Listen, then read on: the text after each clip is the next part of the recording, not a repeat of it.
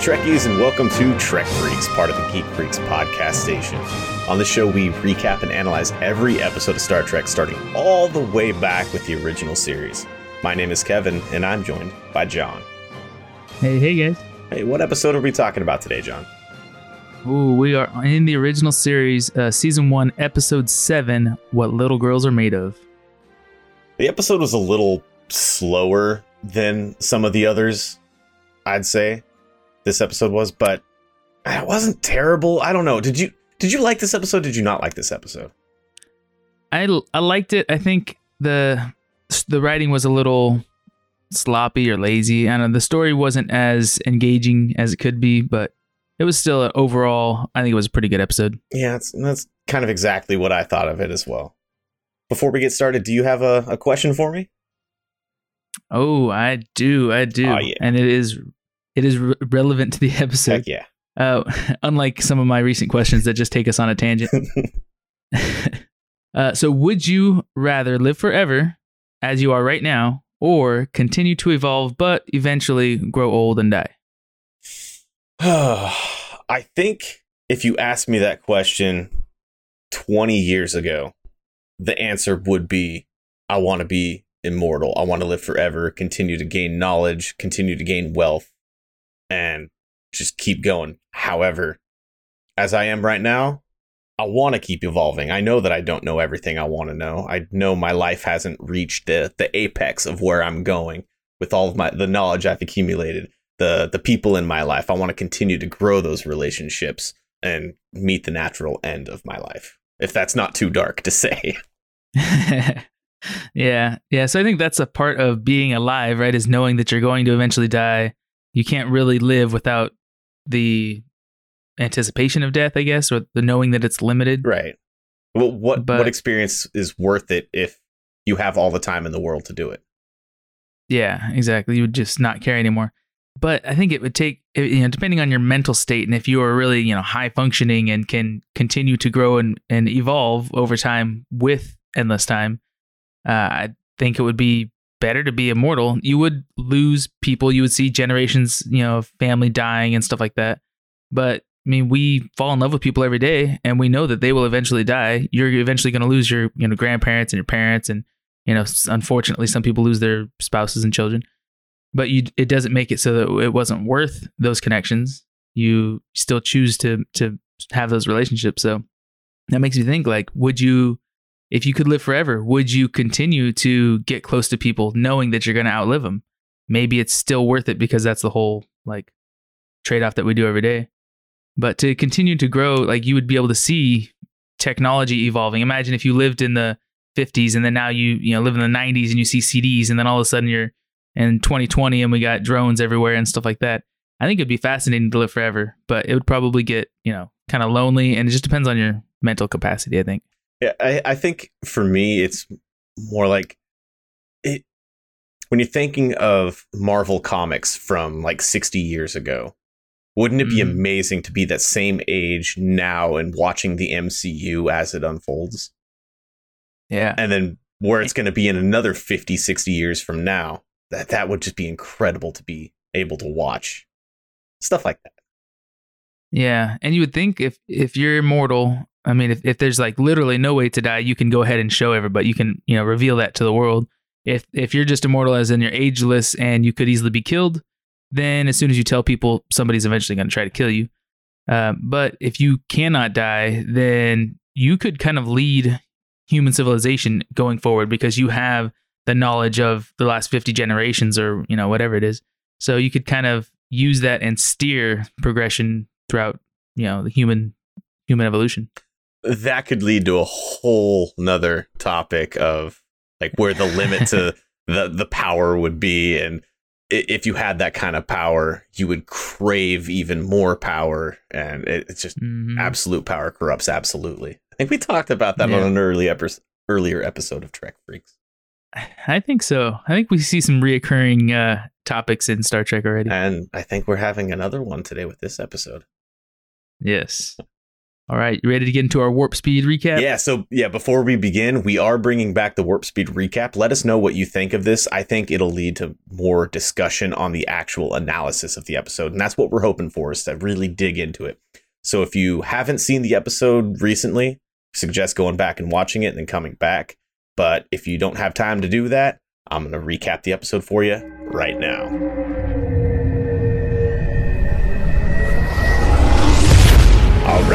So the Enterprise is in orbit of a deathly cold planet. Captain Kirk and Nurse Christine Chapel beam down to meet a legendary man, Dr. Roger Korby, who's also Christine's fiance. Immediately, not all is as it seems.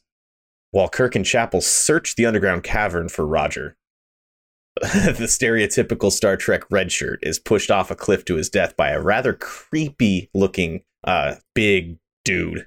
Korby's assistant finds Kirk and Chapel and brings them to Roger's quarters. There they meet Roger, Andrea, and eventually, I think his name was Rock. I'm going to keep calling him Rock, the man who killed the red shirt Matthews, as well as the other red shirt security officer that beamed down with them. Turns out that Roger's assistant, Andrea, and Rock are actually all androids in service of Dr. Korby. Uh, at that point, Korby practically takes Kirk prisoner so as to not have his research be stopped. All the while, he commands Andrea to also serve Christine. So, kind of weird dichotomy there. Uh, after Kirk fails to escape, Korby straps him to a table with a blank mold of a human body, from which Korby makes an android version of Kirk, his body, and his mind. Kirk, knowing that his new double could potentially take control of the Enterprise in his place, plants a pretty derogatory term towards Spock in the android's mind as it's copied. While the android Kirk fools Nurse Chapel, it does not fool Spock. After some more back and forth between Kirk, Christine, and Korby, Kirk is able to kill Rock. Without the big man left to protect him, Korby is vulnerable. Kirk attacks him, peeling off some of his skin. Instead of blood, you see wires are coming out of Korby's hand. He was an android too. Andrea kills the android Kirk, mistaking him for the real thing, and joins the excitement between the real Kirk and Dr. Korby. The silver tongued Kirk is able to convince Korby that his plan was bad, and while embracing Andrea, Korby pulls the trigger on the phaser she is holding and kills them both. Spock and the other security team beam down, find Kirk and a distraught Nurse Chapel, and ask if they made contact with Dr. Korby. Kirk responds, he was never here. Dang, that's a good recap. I gotta say, I like that. Uh, yeah, that, I. You make the story sound better than what I watched. I'm glad you think that. Uh, All right, so after that, now that we now that we've gone through the recap, everybody knows more or less what happened. We're gonna go uh, scene by scene and kind of break down what happened in the scene and analyze it a little bit, right? Yeah. So at the beginning of the episode, when uh, they're talking about Dr. Roger Korby, they're kind of making some allusions as to who he is and say that Kirk and uh, stuff studied him in Starfleet Academy and all that stuff, and that he hasn't made contact with anybody in over five years. Now, what would you expect in Christine's situation, in Nurse Chapel's position there, not hearing from Roger for five years and knowing that nobody else has heard from him in five years? Yeah, that's a long time. I would just assume he was dead. Um, but I so I may have this wrong, but I believe that her being on the ship was just to be transported to him, right? I don't. I, I don't know if that's So true or not. Yeah, I didn't know anything about that until the very end of the episode. I realized that that uh, she decided to stay aboard the ship, Yeah. and so I was like, okay, she must have just been on as a passenger previously, helping in, in her her you know expertise. But uh, I think she was just a passenger to get there to Doctor Korby, and then you know all this unfolded, and now she has no more purpose or nowhere to go. Man, that's really cool. I Uh, never thought of that. I I did hear that at the end of the episode, but I thought that was more of a she just saw what she thought was her fiance die, just n- realized that her fiance is now dead, and they were trying to figure out whether or not she was going to quit and go back home and start a new life, or if she was going to continue to serve. I kind of like the way that you you suggest that a lot better. Yeah, it might, might it might not be true, but I'm making it up, and it's gonna stick. I like the head canon that you create for for a lot of this. I I take it as actual Star Trek canon at most points. Nice. I like it. Uh, but yeah, if I were her, I would assume that he would have been, you know, dead five years without any kind of contact with Starfleet. You're supposed to report back, I'm sure, at least annually for your physical. Um, so yeah, that, that would be kind of. And she seems so optimistic though. I was surprised that she's like, "Oh yeah, don't worry, I know him, you know, real well." And that the look in her eyes, like she she hadn't seen him for a week, but really it's been you know five years. It's a lot longer. God, I, I was engaged to my now wife for about five years before we got married. If I Mhm. hadn't seen her in that time, she would have been a completely different person, probably. As much as I think Yeah. that I would that I know her and would still have known her at that point. That's, that's just insane to me to think, and they just kind of glossed over it. Mm-hmm. Um, I do like the little uh, side conversation that Uhura. It wasn't even much of a conversation, but Uhura and Chapel kind of had a little moment together as they were as Kirk and Chapel were going to the to the transporter room. Uh, Uhura was like excited for Chapel's like, oh, you get to see your fiance. I like the little character development and the consistency that they have with Uhura. Yeah, she's excited about the uh, relation, uh, relational connections or emotions that other people are having. She wants to encourage that. Yeah, it's, kind of sad when you think about it because she doesn't have that, and we know from the first episode that she wants that kind of connection. So it's kind of it's heartbreaking, but also great to see her reaction for that. Yeah, and I think they continue to try to just sell her as like the social butterfly. She's just the one that kind of bounces around between the crew and and you know is just the most social of the group. Yeah, she should be the the ship's counselor. I think out of anybody True. there. Yeah, One of these days, probably after we're done with the original series, we we should do a whole episode based on just the characters and the development, specifically of the the lesser known side characters like Uhura and Sulu and Chekov. yeah, Those guys, that'd be very That'd be fun. that'd be awesome. We could even do a separate episode per character if you wanted. Oh gosh, there's just a, an unlimited source of the podcast we could do on this. This is great. all right, I like it. So in this episode, we also see the I don't know if it's the introduction of the the red shirts, but we definitely see red shirts as they're commonly known, just being used as fodder, essentially. Yeah, the generic like security officers. We, I know we see them in the next episode, but I don't think we've seen them like used this way until this episode too. I think you're right. Yeah, it's it's funny how synonymous red shirts are, like the, just the term red shirt in casual conversation about Star Trek. And I think I think this is the first indication of them becoming that. I like it. Do you remember? I don't remember the terminology for it. What their what a red shirt dictates. It means they're like uh, training to be a command officer, right? They're in line to eventually be a captain if they follow their you know studies. In the original series, red is just security, I think. oh, okay. Gold is command. Red is security and engineering. Gold is command and blue is sciences. Hmm. They switched the Okay. the gold and the blue. Or sorry, the gold and the red in later Star Trek iterations. Mm, that makes a lot more sense since Kirk is always wearing gold, gold or his green tunic. Yeah.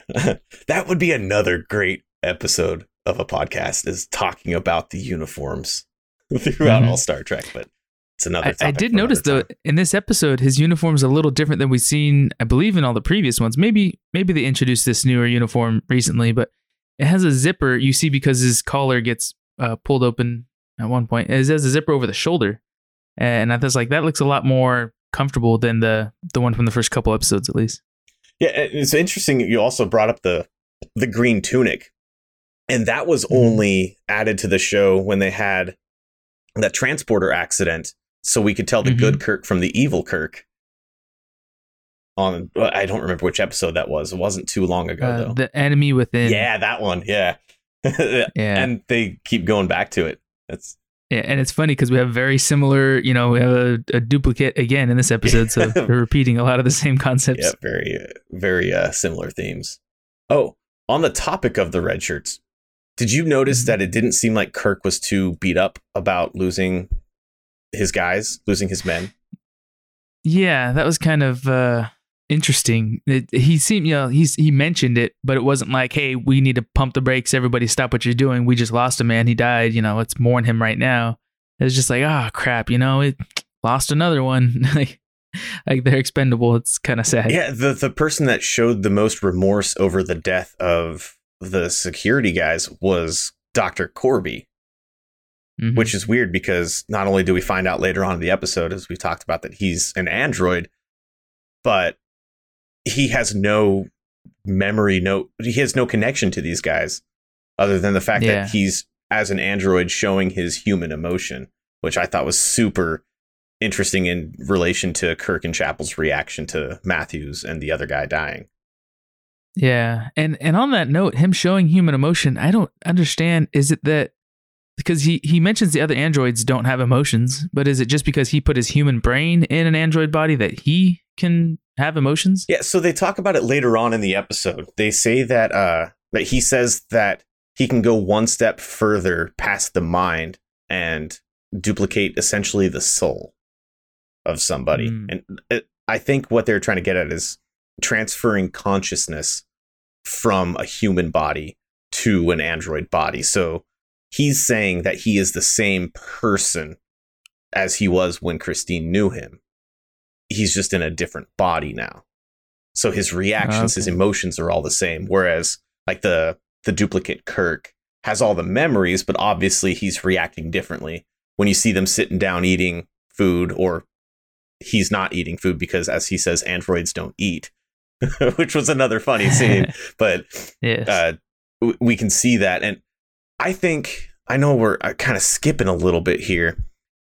Um, when that when that Kirk clone is sitting down and talking with Christine, and uh, kind of showing that androids react differently in different situations than their counterparts did. I, Mhm. Christine says that she knows Dr. Korby. I thought it was Yeah, so I- great because I took that as foreshadowing that that Korby was an android. Yeah, I like that. I, I noted the same exact thing too. That she says, you know, oh, don't worry, I know, I know him. Like I know him really well. He wouldn't, you know, I can't remember the line specifically, but wouldn't be that way. But uh, yeah, it's like, well, do you do you really know him? Because this, she was in that moment being uh, misled or thinking that she was talking to the true Captain Kirk, and really it was the android.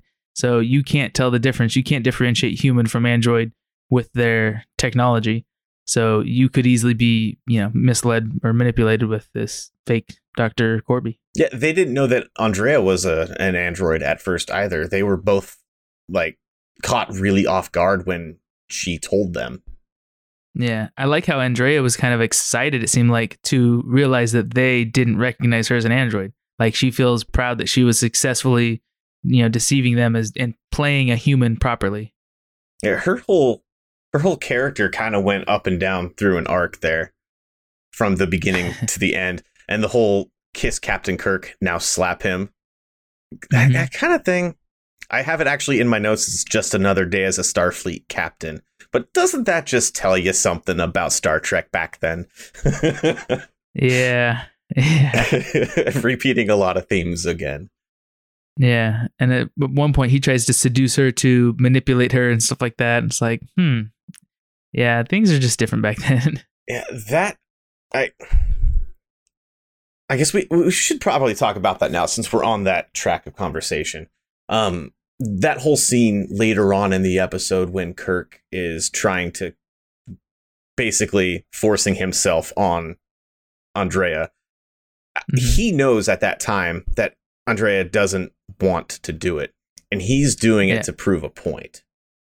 And yeah. I don't know if that makes it. Well, I know now it does not make that better, but I'm thinking back then might have in their minds, in the creators' minds, made that better. Like she's an android, she doesn't technically have free will because she's not technically living. Does that is that better?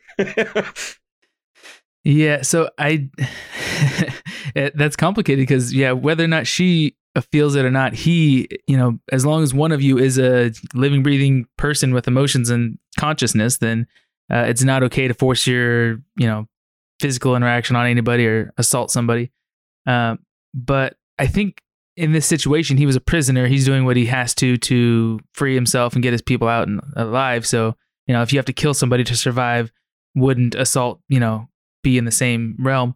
Though I think what he was trying to do was not necessarily like take advantage of her or anything like that, but he's trying to uh, seduce her, trying to inspire uh, genuine emotion inside an android in her brain.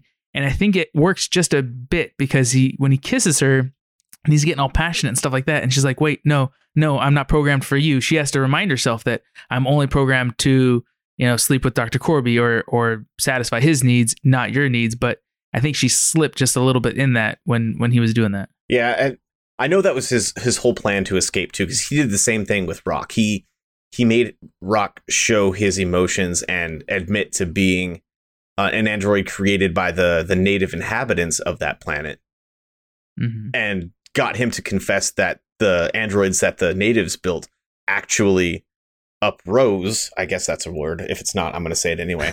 Uh, they uprose and killed the natives of the planet. And that's why they're not there anymore. And he got that out of Kirk got that out of the android by making him emotional. So that was his whole plan to escape. It just the the guise of doing that under uh, coercion or forcing yourself on someone is a very bad look, but it's yeah. in the story We don't it wanna makes encourage it. sense, unfortunately. So that uncovers a little plot hole that I didn't realize before until you brought this up, though. Uh, with Rock, uh, he he uh, forgot some of his programming because he's been al- alive for hundreds of years or whatever. So some of it must be, you know, on backlogs or whatever. But Kirk kind of brings stuff back to light, and he's like, "Oh yeah, no, that's why that's why we killed them all because they were inferior and we had evolved past them or something like that." But in that, he decides to turn on Dr. Korby because he was a human controlling androids that were superior. But he should know, I believe, that Dr. Korby's an android. I imagine amongst the other androids, he wouldn't keep it a secret and pretend he's human, right? Or do you think that he made the androids believe that he was human and they were all robots? I think as I was watching this, I imagined that Dr. Korby was hiding his androidness from everybody. It seems okay. kind of outrageous because, you know, they would have to figure out when he doesn't need to eat and any of the, the, the Yeah. stuff that a normal human would do, that they would figure it Mhm. out, especially being computers themselves. But yeah, that's that's a tough one. Yeah, and that brings another. This is I don't want. I don't like poking a lot of holes, but another question is: they were able to prepare food for their visitors, but yet if none of them eat, where would this food come from? Did they even? Did they? Do they have a replicator? Maybe they probably do, but if not, then it's like you know, you guys probably don't have a vegetable garden anywhere. Yeah, it looked like it was the the plate that was in front of the android Kirk in that scene looked like it was just uh in my mind it was replicated f- colored food cubes with like beef gravy, instant beef gravy is what it looked like to Ah, me. okay. it Yeah, did not and I look forget. I think we talked about that before. I think you were the one that told me that the uh, older series or the original series that the replicators didn't make full meals. It was just like flavored uh, rations, right?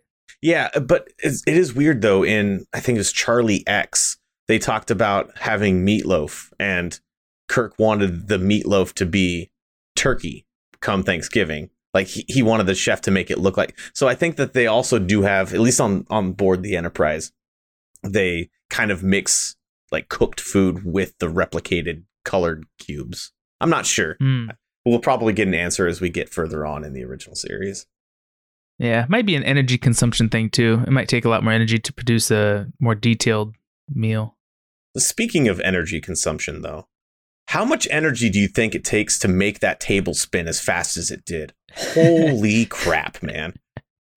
right and that's a that's a pretty good merry-go-round right there i would i would get sick if i was kirk spinning or you know uh will shatner spinning on a table on this set like now thinking about it they probably could have done it really slow and just sped up the video so that the actors don't get sick I know they did that at uh, at a certain point for sure. They had to have. yeah yeah because his legs would have been flying off the edge a little bit Right. The other way they could have potentially done it was to spin the camera, oh yeah that's true but i didn't even think about that that didn't help me. Oh, either way, I got extraordinary. I almost got sick watching it. Like I get, Yeah. I get pretty bad motion sickness, and as a kid, I always uh, had to ride in the front seat because I had motion sickness in cars growing up. I I had to turn away from my monitor while I was watching that episode or watching that scene. Uh, yeah, yeah, yeah. So imagine, imagine if you had to lay on that table almost naked in front of a camera and a bunch of lights, and they're just spinning you when watching you. And you got to keep a serious face. oh man, and then say the Uh, line right after that: "Mind your own business, Mr. Spock. I'm sick of your half breed interference." Yeah. That was genius, though. I that was. I think that's that's why Kirk is captain. Is he has this just intuition, or he just knows the right thing to do at the right time.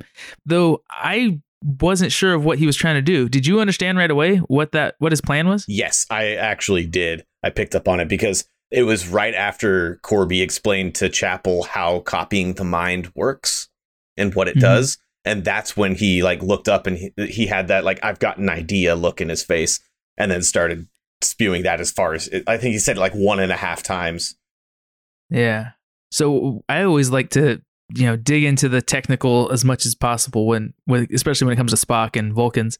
So I know Vulcans have uh, telepathy. So I'm like, oh man, he was trying to do. He probably because Kirk's mind is so much more you know powerful than a regular human, and he probably has a slight residual connection with Spock all the time. So he's probably trying to telepathically like send out a, a distress signal to Spock by using these vulgar thoughts that would attract his his attention, oh, and then man. he would be able to pick up on it. I know I go way out there though, dude. That would be so cool though. Like it's, it, it's so much more science fiction than e- even for a scene where an android is being made. It's just so much more science fiction than what actually happened. That's that would be really cool if that were the case. Yeah, I think I need to get on set and be a Star Trek writer. I'd like that. I'd like that a lot. I like your uh, your head canon tangents. Yeah, that needs to if be I, a T-shirt, was... Frank. Head canon tangents. There you go. if I could draw, man, I would be a comic writer right now. Heck yeah. Yeah, I, I, guess I looking at my notes, I even put here. I'm guessing he's trying to get that response to be downloaded into the latest firmware of Kirk Android of the Kirk Android. Yeah. So I yeah, typed that up as I was watching the episode. But yeah, and which I mean, it worked perfectly too. That was the one of the first things that the Kirk android said to Spock when he got on the ship, and that kind of perked up his ears a little bit. Like, hey, this isn't normal. Yeah, it it's kind of he did sense that it was different, but I think he at first thought that it was Kirk in a bad mood. Yeah, like he didn't react right away. It took him like a good twenty seconds to to say yeah. something or do something. What I think that was is like you're saying, he right away thinks Kirk's in a bad mood, but then when Kirk responds to his next question, he's not in a bad mood. So he's like, wait, so this is a normal response to you? So obviously this something's not right because you wouldn't normally respond and then, you know, with a slur and then be chipper afterwards. So he's trying to cram two emotions or thoughts in the same same I don't know conversation and it just doesn't doesn't fit for what Kirk would would do. Yeah, that makes sense. I yeah, that makes a lot of sense actually. What I, I don't think actually made sense though was how him saying that in even getting it that line in his mind and saying it one and a half times out loud actually put that in the android's brain. Because it, to me it seemed like it obviously it doesn't download your emotions but it seems like that response is an emotional response. And it's not part of his memory. It's not part of his not part of how kirk actually acts. So it doesn't seem like that that plan should have worked. Yeah, I would think if anything, it would just um, instill like a, a more harsh relationship between the two of them. So the android, when he gets there, would instinctively not like Spock or just be mean to him all the time because that's his most you know recent memories. Oh, last time I talked to him, we were fighting or something like that. Um, but I, we just have to chalk it up to it was a, a glitch in their software or something like that, and that that was like printed across his head when he got the the update. Yeah, that yeah, that sucks because I I know he's got all of Kirk's memories, and he could easily be like, oh yeah, I remember getting along with this guy really well. Yeah, a little uh, a plot hole, I guess. If if we want to poke yeah. more plot holes into this episode, they have a few, but it makes it more interesting, right? Yeah, exactly.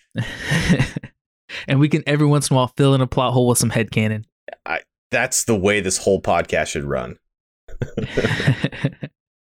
Beyond the the copying of the body and the mind, Korby mentioned that the next step in transferring or in becoming an android is to transfer a consciousness or the person's soul.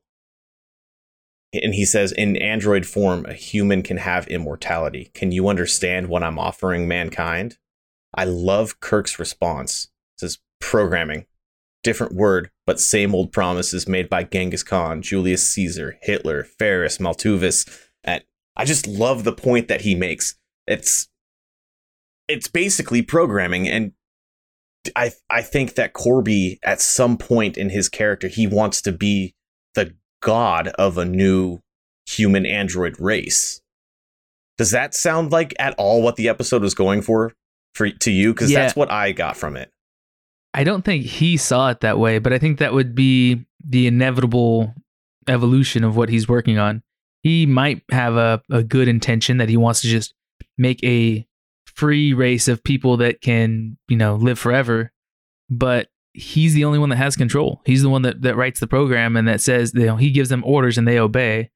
So eventually he's going to be king of us, this unstoppable race of people or you know he's going to die and then they won't have anybody to control him and they'll just go into utter chaos probably Yeah, and it, it makes perfect sense the way you just explained that too, because he does say that uh, life can be improved by removing all the negatives of jealousy, greed, and hate.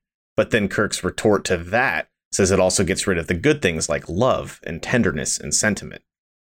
So it's it, yeah it really a couple of different themes going on back and forth here, but mostly what we've talked about before in past episodes of Star Trek of taking the good with the bad of being a human. It kind of seems to be the the prominent theme here.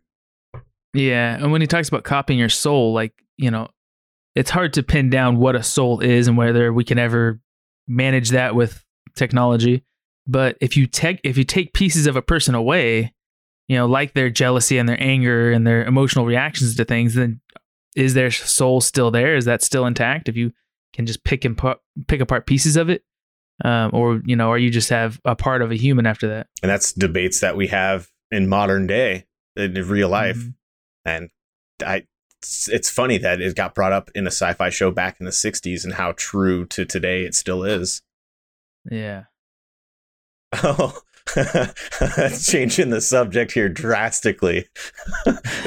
This is the Uh-oh. episode that has the notorious kirk holding the phallic shaped rock yeah. Yep. i was That was Oh, that was great. Like I took a screen I had to show my wife. it, it was one of those like iconic it, yeah, I I didn't realize that that was the episode that that shot came from until that happened. yeah. It's like did the props department know what they were doing? I don't know, but that's pretty. I don't know. It's a, like you're saying, it's iconic. Everybody has probably seen that at some point. Yeah, I I imagine I'd like to think that they didn't know what it looked like as a Mhm. team. I like to think that one guy was like they don't notice it's gonna get on TV. it was just like a prank that one guy pulled, and now it's just Star Trek history.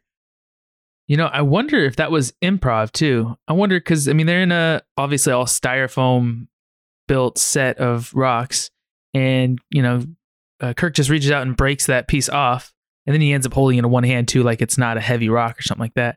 Right. But the fact that you know he just grabbed it and broke it off, I wonder if, if that was intended as a prop that he's going to use. He's going to break this one off because what if it broke unevenly or you know didn't break at all and he just looked like he's struggling. So I think maybe maybe he just decided to do that as a improv. was Shatner big on improving, ad libbing? Uh, I don't know. Yeah. I don't, I I'll have to do some some googling. yeah, it, it seems like something that he'd be. I, I don't know. I could go back and forth on it. He seems like a stickler for certain things, but also Yeah. wants things to go And the I- way that he sees it in his head. I know I've heard of other scenes where he improvs and makes decisions on the set, but I don't know if it would be something like this, like you know, adding a prop or making a prop. Because you know that guy, the the Rock, does come around the corner shortly after that, and they fight. He swings at him with the prop, and then they you know fight by hand. But um, yeah, without the prop, the the scene would have gone just the same. So I don't think it would have been something that had to be written in to the scene. So I don't know.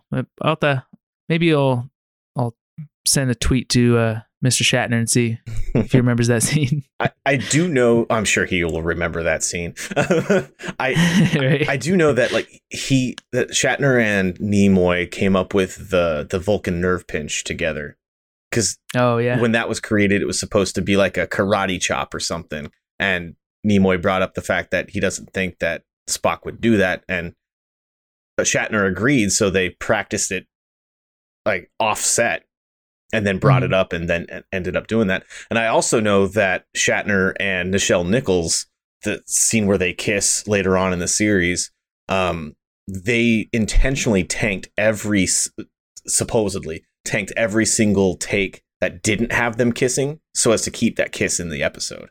So I guess he is yeah. known for doing stuff like that. Yeah, that's good. I mean, it makes it more fun for us, right? yeah, exactly. um. So after that, he does he fights with uh, Rock and he falls on the edge of the cliff. Rock ends up pulling him back up. Uh, It seems like he debates it, but I think Christine told him to. Right? Did she give him the order to save Kirk?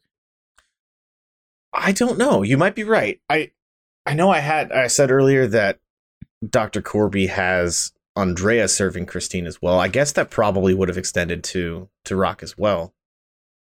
Yeah, because because at first I thought he made the conscious decision. He's like, you know what? No, this isn't right. I shouldn't kill you. A little bit of humanity in his programming, kind of thing, and he saved him. But then later, uh, I believe it was mentioned that that the reason he saved Kirk was because uh, Christine ordered him to. But I don't I don't remember hearing her give the order, which was kind of kind of confused me. Yeah, that that whole part was confusing. But Yeah. uh Rock's heel turn or face turn and to use pro wrestling parlance, Rock's face turn there where he turns on Korby uh it was not unexpected.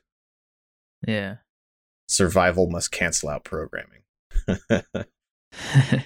um now, so I liked his phaser. Uh, maybe it's super advanced Android phasers or something like that, but it looks like a Roku remote to me. That was actually the first thought that I had when I looked at it too. Is that it looked specifically like a small Roku or a like a, a Bose sound system remote. Yeah, something like that. It's real, so much smaller than what you know the Enterprise crew has, and yet it completely you know decimates anything, uh, whatever you call it, vaporizes uh, anything they shoot with it.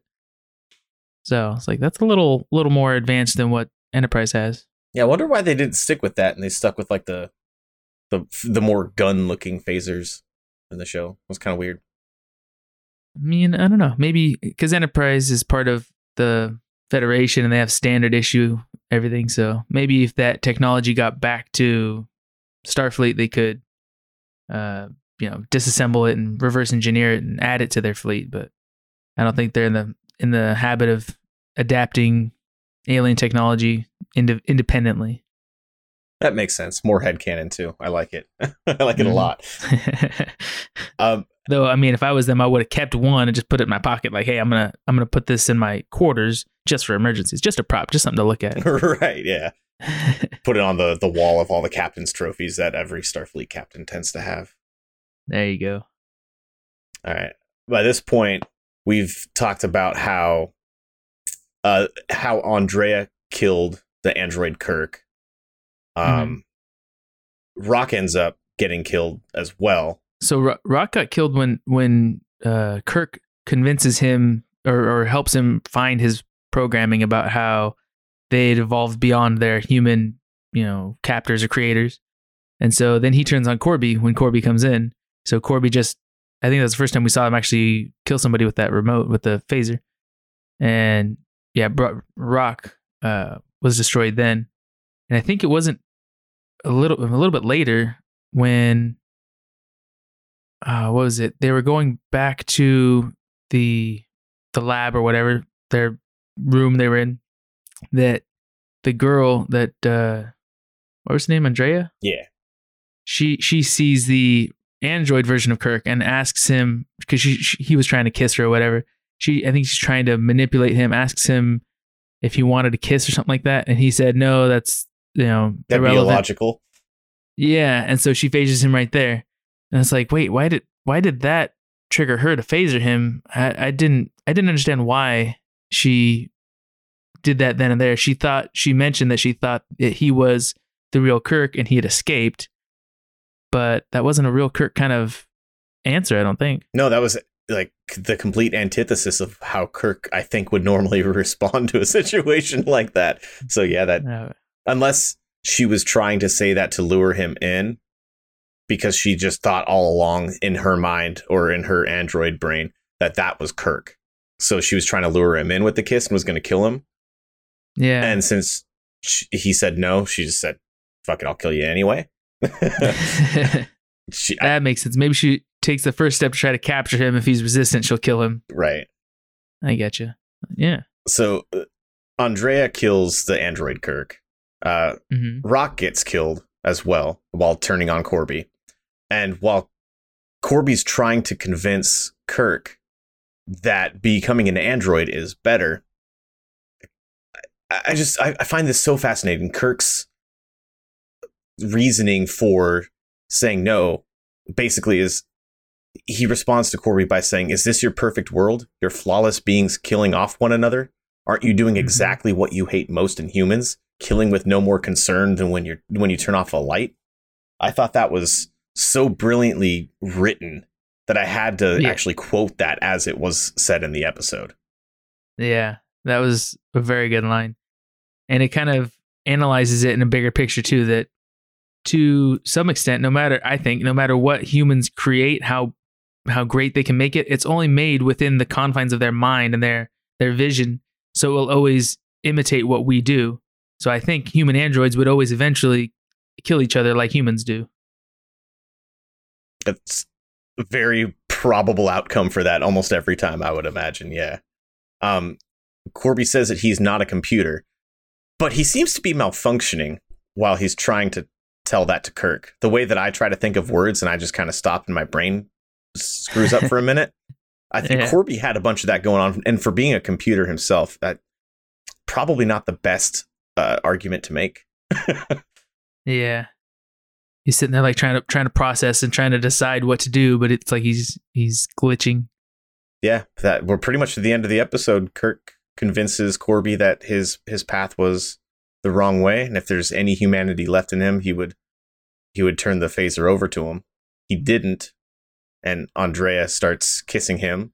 They embrace, Mhm. and Cor- Korby kills himself and Andrea in the process. So Yeah, I had to go back and pause that to see uh, who pulled the trigger because she was holding the phaser, but when they get close, he's the one that grabs her hand and pushes the button down. I actually did the So- exact same thing. I, I rewound it because I thought it was him, but I was also uh, typing up my notes on what was happening at the same time. So I was like, I think Yeah. that's what happened, but I need to. Yeah, I think it's definitely more impactful that he was the one that pulled the trigger rather than her.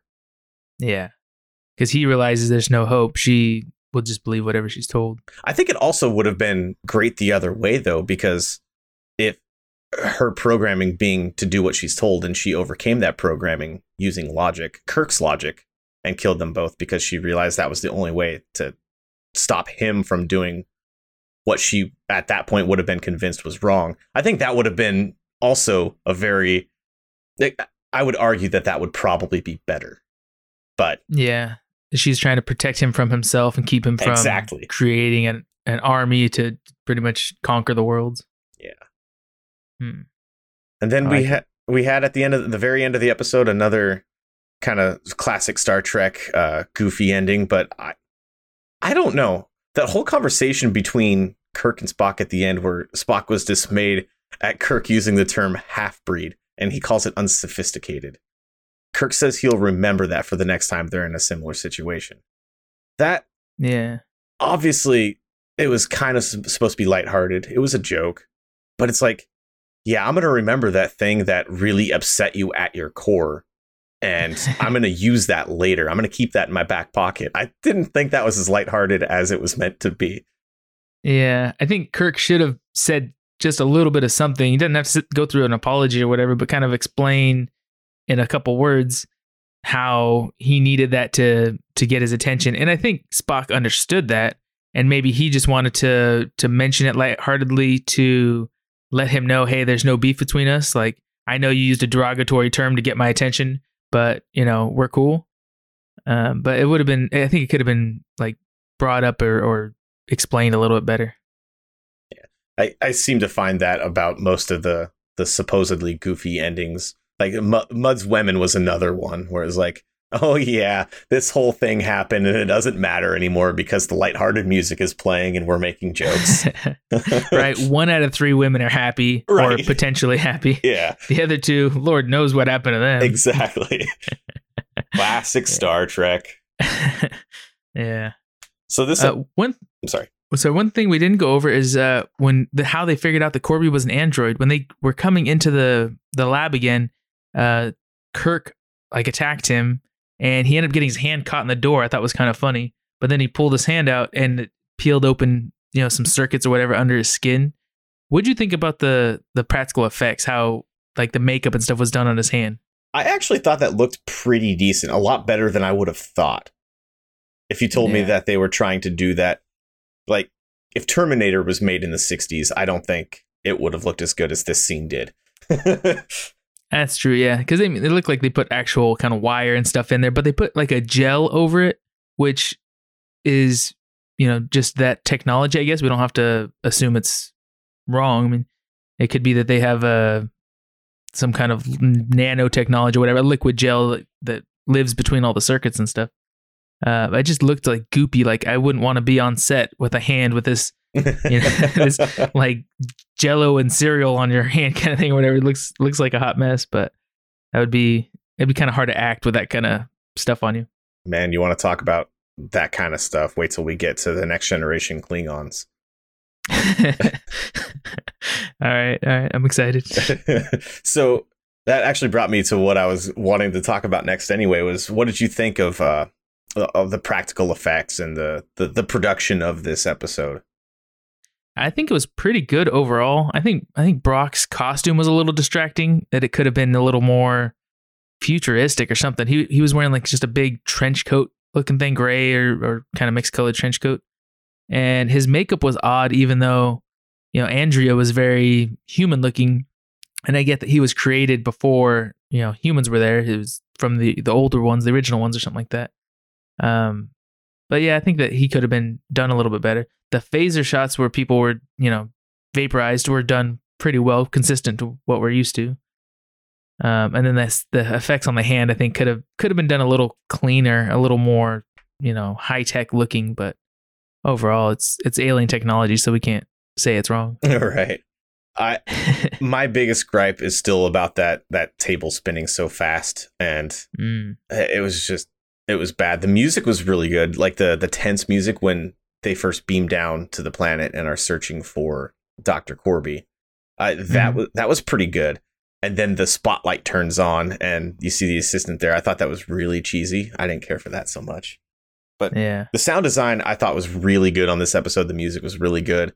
Uh, the sets all looked pretty darn good. I don't know about Mhm. that phallic stalactite that that Kirk pulled, but yeah. yeah. My one gripe would definitely be how fast that table was spinning. Did you notice the controls they used to make that table spin? It's like dials and stuff. Yeah, it looks like a toddler's like little little playset. play set at the dentist or something like that. Yeah, it's just like colored knobs. They're all kind of a generic shape, and you just, they just go over there and kind of spin a couple here and there. And like they could have gotten more technical than that. Come on, use. I mean, it's the '60s. We have factories and stuff. Use some, you know, flashing light up buttons or something. But It's that was really a little too simple for me. it's really interesting to see how people in the 60s thought the future was going to look based on what it Mhm. looked what time what everything looked like at that time. Yeah. It was- and in some some shows and movies i love that because they'll do nowadays we do a modern interpretation of what the you know 60s 70s 80s thought the future was going to look like and we see that in a lot of stuff but like now we watched uh, uh, loki and the tva has that kind of retro future tech and umbrella academy had the same thing with their their time time uh, group or whatever it was uh, but i love seeing that in, in tv and movies these days it's pretty cool Perfect. Um, uh, the moral of the story. What did you What did you get from the the, the moral of this episode? Um, that's pretty much that. Like living like eternally, uh, immortality is not is not life without humanity. So if you think you're gonna live forever, you're not living if you lose your humanity in the process. It's pretty Sorry, much. that's a lot of words. Yeah, I mean, it's it's hard to get the exact. For me, it was also hard to pinpoint the exact message they were trying to uh, convey here. 'Cause part of it was talking about taking the good with the bad of being human, but Mhm. also it seemed like they were trying to comment on you know what the Matrix ended up making a whole movie on, and what other people have made whole movies and books and stuff on about the eventual robot uprising. So I, I don't know exactly what they were trying to get, but I think they were trying to say that immortality is not worth it if you lose your humanity in the process. And it's crazy that in our time right now, we're seeing robots being developed more and more, like to higher functioning abilities. It's kind of scary that maybe in our generation, or maybe you know, in our great grandkids, that they'll see functioning robots that look look like humans.